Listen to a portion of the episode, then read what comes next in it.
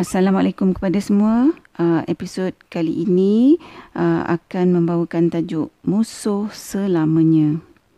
Uh, bagi uh, pertemuan kita kali ini, uh, kita akan tadaburkan ayat 6 surah Fatih iaitu firman Allah yang bermaksud Sesungguhnya syaitan itu adalah musuh bagimu, maka ambillah dia sebagai musuhmu. Kerana sesungguhnya syaitan-syaitan itu hanya mengajak golongannya supaya mereka menjadi penghuni neraka yang menyala-nyala. Para pendengar yang dihormati, uh, kalau kita lihat ya dalam surah Fatih ayat 6 ni, uh, Allah bukan uh, saja menyatakan bahawa syaitan tu musuh kita, malah Allah SWT perintahkan kita untuk melihat syaitan tu sebagai musuh kita bukan sebagai kawan kita. Uh, siapa siapa saja yang uh, ambil syaitan tu sebagai kawan? Orang-orang yang menuruti bisikan, ajakan dan langkah-langkah syaitan tu, uh, mereka jadilah sebahagian daripada golongan syaitan. Uh, jadi kenapa syaitan ni beria-ria sangatlah, berusaha bersungguh-sungguh sangatlah nak hasut kita manusia ni uh, supaya kita ingkar kepada Allah macam dia. Ha, kerana syaitan ni macam ha, kita semua tahulah kan. Dia tu memang dendam dengan kita keturunan Adam ni. Ha, yang bagi dia kita ni lah sebab kenapa dia diturunkan ha, darjatnya daripada setinggi-tinggi darjat kepada serendah-rendah darjat. Ha, iaitu dia dan keturunan dia akan jadi penghuni tetap neraka yang menyala-nyala. Ha, sebab itulah Allah nyatakan dalam ayat 6 surah Fatir ni supaya kita ni jangan ambil syaitan sebagai kawan. Kerana orang yang mengikut syaitan tu dia pun jadilah golongan syaitan juga. Uh, oleh kerana syaitan tu uh, tahu dia akan dihumbankan ke dalam neraka yang menyala-nyala uh, yang memang disediakan untuk dia dan kaumnya. Uh, maka syaitan ni dia tak mau dia ajalah yang masuk dalam neraka. Ha, sebab tu dia nak bawa sebanyak-banyak manusia untuk masuk sekali dalam neraka dengan dia. Jadi untuk syaitan ni bawa manusia masuk sekali ke dalam neraka dengan dia, ha, jadi golongan dia, manusia tu perlu terlebih dahulu menjadi golongan syaitan di dunia ni. Ha, maka syaitan pun berusaha untuk ha, tambahkan sebanyak-banyaknya uh, orang dari golongan dia manusia yang akan jadi golongan dia uh, bila boleh jadi golongan dia ha, sekiranya manusia tu tak tak mengikut uh, arahan Allah perintah Allah tapi dia sebaliknya mengikut ajakan syaitan jadi apa yang dinyatakan dalam ayat 6 surah Fatir ni ya uh, adalah merupakan perkara yang uh, kita semua memang dah tahulah kan bahawa syaitan tu adalah musuh kepada kita ni umat manusia. Maka cuba kita fikir ya, uh, dengan hakikat bahawa kita ni tahu syaitan tu musuh kita. Uh, jadi kenapa Allah turunkan ayat ni uh, yang ingatkan kita bahawa uh, syaitan tu musuh kita dan kita perlu anggap dia sebagai musuh. Uh, dan Allah beritahu kita siapa yang ikut ajakan syaitan akan jadi sebahagian daripada golongan syaitan dan bila siapa jadi sebahagian golongan syaitan orang tu akan masuk neraka yang menyala-nyala sekali dengan syaitan. Ha, salah satu sebabnya ialah kerana manusia ni cepat lupa dan selalu lupa macam itulah kita. Tapi syaitan tu tak pernah lupa yang kita ni musuh dia. Ha, yang lupa kita je lah bahawa syaitan tu musuh kita. Ha, sebab kita punya sifat suka lupa ni, ha, sebab itulah Allah turunkan ayat 6 surah Fatih. Inilah salah satu ayat uh, yang sentiasa ingatkan manusia bahawa syaitan tu musuh manusia. Supaya kita ni tak lupa. Uh, dan kalau kita lupa kita boleh ingat semula uh, melalui peringatan dalam uh, ayat uh, seperti surah Fatir ayat 6 ni. Ha, tapi hakikatnya para pendengar eh, bak kata pepatah Melayu jerat tak pernah lupakan pelanduk tetapi pelanduklah yang selalu lupakan jerat. Ha, dalam kehidupan uh, seharian kita ni ha, hakikatnya memang kita ni selalu lupalah macam kita cakap tadi bahawa syaitan tu musuh kita dan bahawa syaitan tu dia selalu berusaha uh, untuk ajak kita jadi sebahagian dari golongan dia supaya kita ni boleh sama-samalah uh, dengan dia sekali masuk neraka yang uh, menyala-nyala tu. Ha, jadi kenapa kebanyakan kita ni sering lupa bahawa syaitan tu adalah musuh kita? Ha, salah satu sebabnya ialah kita ni jarang, mungkin jarang membaca peringatan-peringatan dalam Al-Quran. Ha, jadi bagi kita yang yang tak tahu bahasa Arab ni kan, nah, bila kita baca Quran pula, kita tak baca pun maknanya. Ha, kalau kita baca maknanya pun, ha, kita tak memberikan masa untuk kita renungkan makna uh, yang kita baca tu. Kita baca makna je sambil lalu saja. Jadi kalau macam ni lah kan perlakuan kita dengan Al-Quran. Macam manalah peringatan Allah nak lekat pada hati kita. Kalau kita ni baca Quran pun uh, secara sambil lalu je. Ha, jadi apakah tandanya ya bahawa kita lupa syaitan tu musuh? Ha, iaitu bila kita menurut ajakan syaitan untuk buat perkara-perkara yang tak baiklah yang Allah tak suka yang Allah larang. Ha, contohnya ha, setiap kali kita mengumpat ha, pada ketika kita mengumpat tu kita sebenarnya telah ambil syaitan sebagai kawan kita bukan lagi sebagai musuh. Ha, macam tu jugalah bila kita fitnah orang kita ambil syaitan sebagai kawan bukan sebagai musuh. Ha, samalah juga bila kita menganiaya orang pada masa kita menganiaya orang lain tu, ketika tu kita ambil syaitan sebagai kawan lah. Bukan lagi sebagai musuh. Ha, jadi bila kita ambil syaitan jadi kawan, seperti yang Allah nyatakan dalam ayat 6 surah Fatir ni, ha, pada masa tu Allah bagi tahu kita bahawa kita ni menjadi sebahagian dari golongan syaitan. Ha, kerana pada masa kita buat perkara-perkara yang mungkar, sebenarnya kita sedang bersekutu dengan syaitan.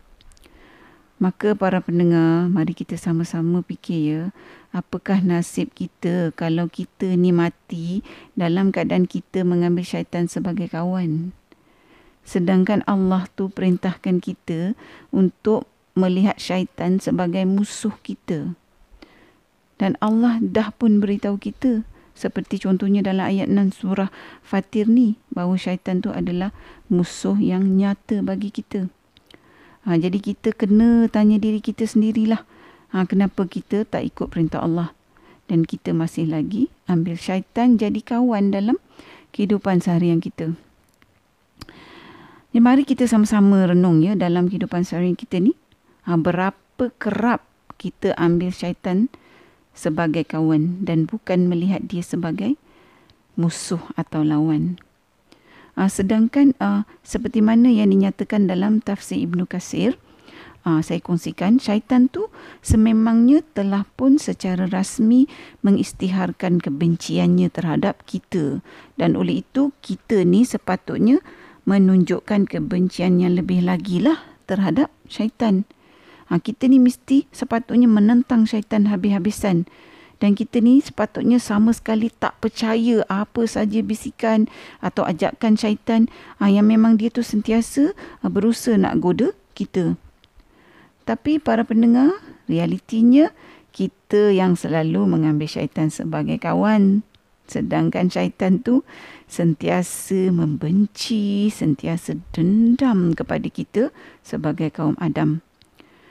Jadi apabila kita ni tertipu dan kita ambil syaitan jadi kawan, maka syaitan pun jadikanlah kita ni hamba suruhan dia. Ha, untuk kita buat apa-apa je lah yang dia nak kita buat. Jadi bagaimanakah syaitan tu menjadikan kita ni hamba suruhan dia? Ha, bila kita ni terjerumus dalam perangkap dia dan akibatnya kita ambil syaitan sebagai kawan dan bukan musuh.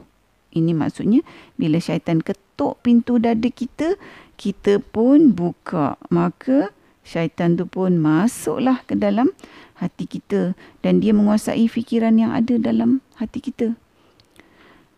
Hakikatnya para pendengar, realitinya segalanya bermula dari hati. Maka syaitan tu akan pegang hati orang yang ambil dia sebagai kawan. Maka pada ketika hati itu dipegang oleh syaitan disebabkan kita ambil dia sebagai kawan, hati kita jadi lupalah pada Allah. Ha, apabila sekeping hati tu tak lagi ingat pada Allah, maka itulah ruang tingkap kesempatan yang akan diambil oleh syaitan untuk dia masuk ke dalam hati kita. Kat mana hati kita tu? Ha, hati kita tu yang berada dalam dada. Sebab tu dalam Quran Allah kata sudur. Eh? Dada dia ketuk sudur tu. Dia ketuk dada. Jadi para pendengar, kita dah tahu ni. Jadi bagaimana caranya untuk kita halang syaitan daripada masuk dalam hati kita. Ha, kalau dia ketuk dada kita, kita tak buka macam mana caranya? Caranya ialah dengan kita ni membudayakan cara hidup yang sentiasa mengingati Allah dalam setiap keadaan. Ha, jadi apabila kita hidup dengan budaya mengingati Allah sebanyak-banyaknya yang mungkin, maka syaitan tu tidak akan ada kuasa untuk sesatkan kita. Ha, ini adalah seperti yang dinyatakan dalam surah Al-Hijr ayat 42 ya. Firman Allah yang bermaksud Sesungguhnya hamba-hambaku tidak ada kekuasaan bagimu atas mereka kecuali orang yang mengikut kamu iaitu orang-orang yang sesat.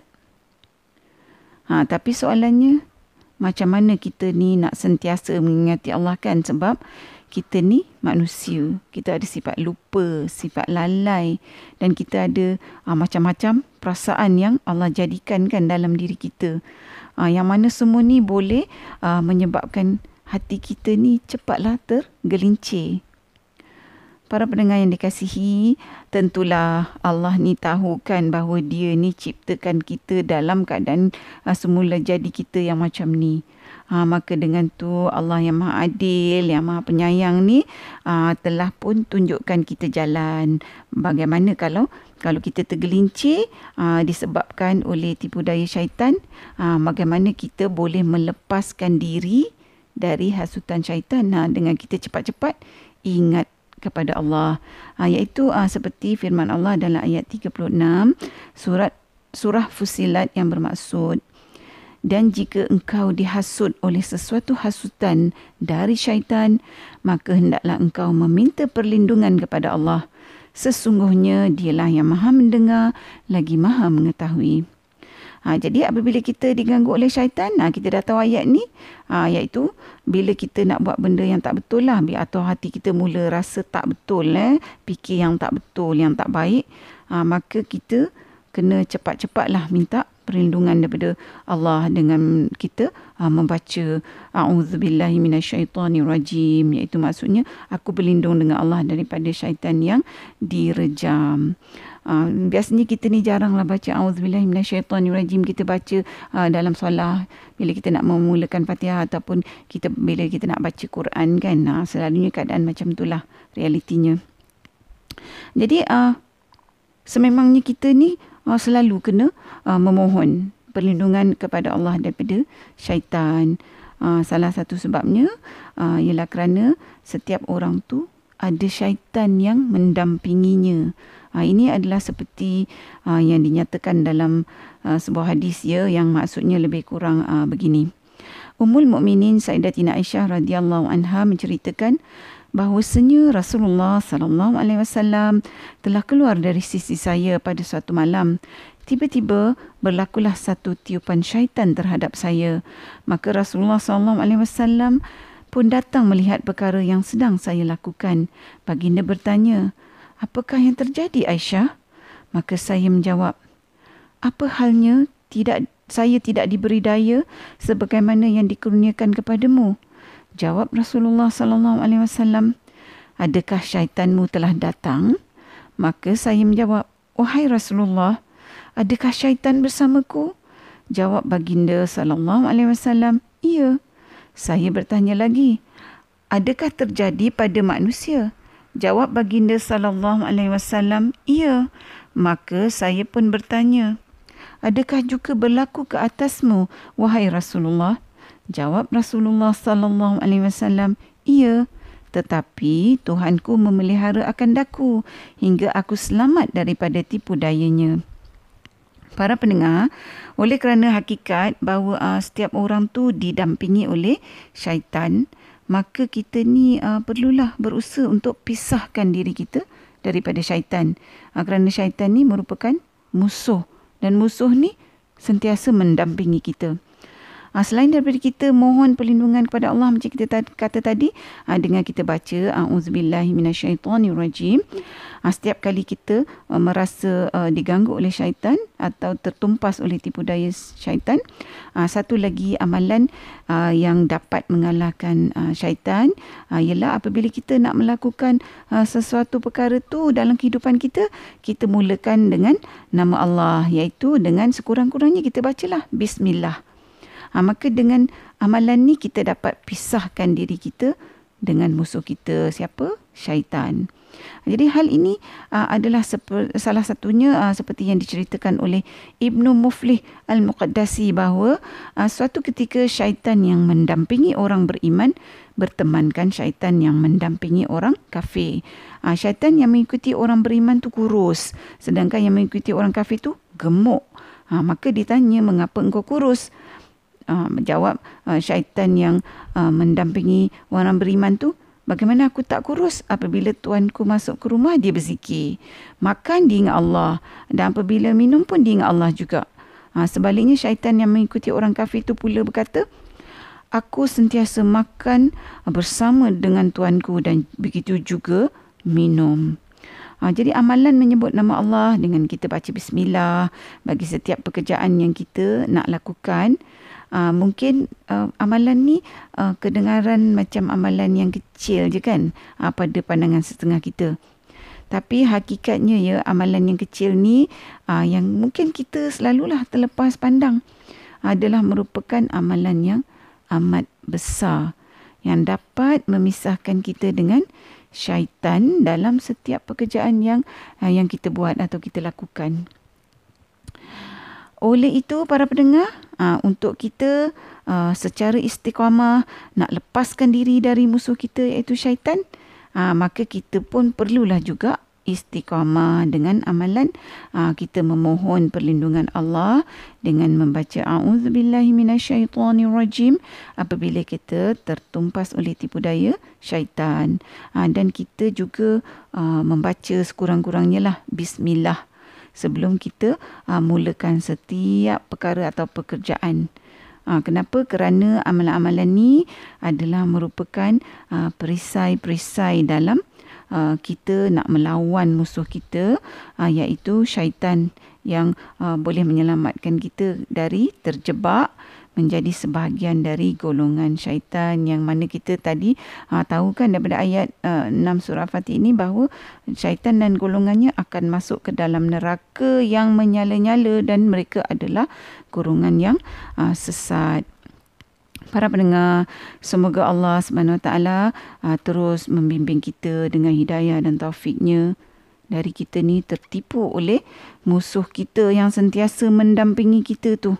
Ah, dan mudah-mudahan Allah menjadikan kita ah, orang-orang yang sentiasa ingat padanya pada setiap masa dalam setiap perkara ah, di sepanjang hayat kita. jadi sehingga bertemu di episod yang akan datang insya-Allah assalamualaikum. Sekiranya anda merasakan bahawa perkongsian tadabbur bersama Dr. H ini memberikan manfaat kepada anda, saya ingin mengajak anda untuk menyertai saya bergabung usaha menyemarakkan amalan tadabbur Quran dengan memanjangkan perkongsian ini kepada orang lain. Serta jangan lupa untuk tekan butang follow untuk mengikuti episod-episod yang seterusnya.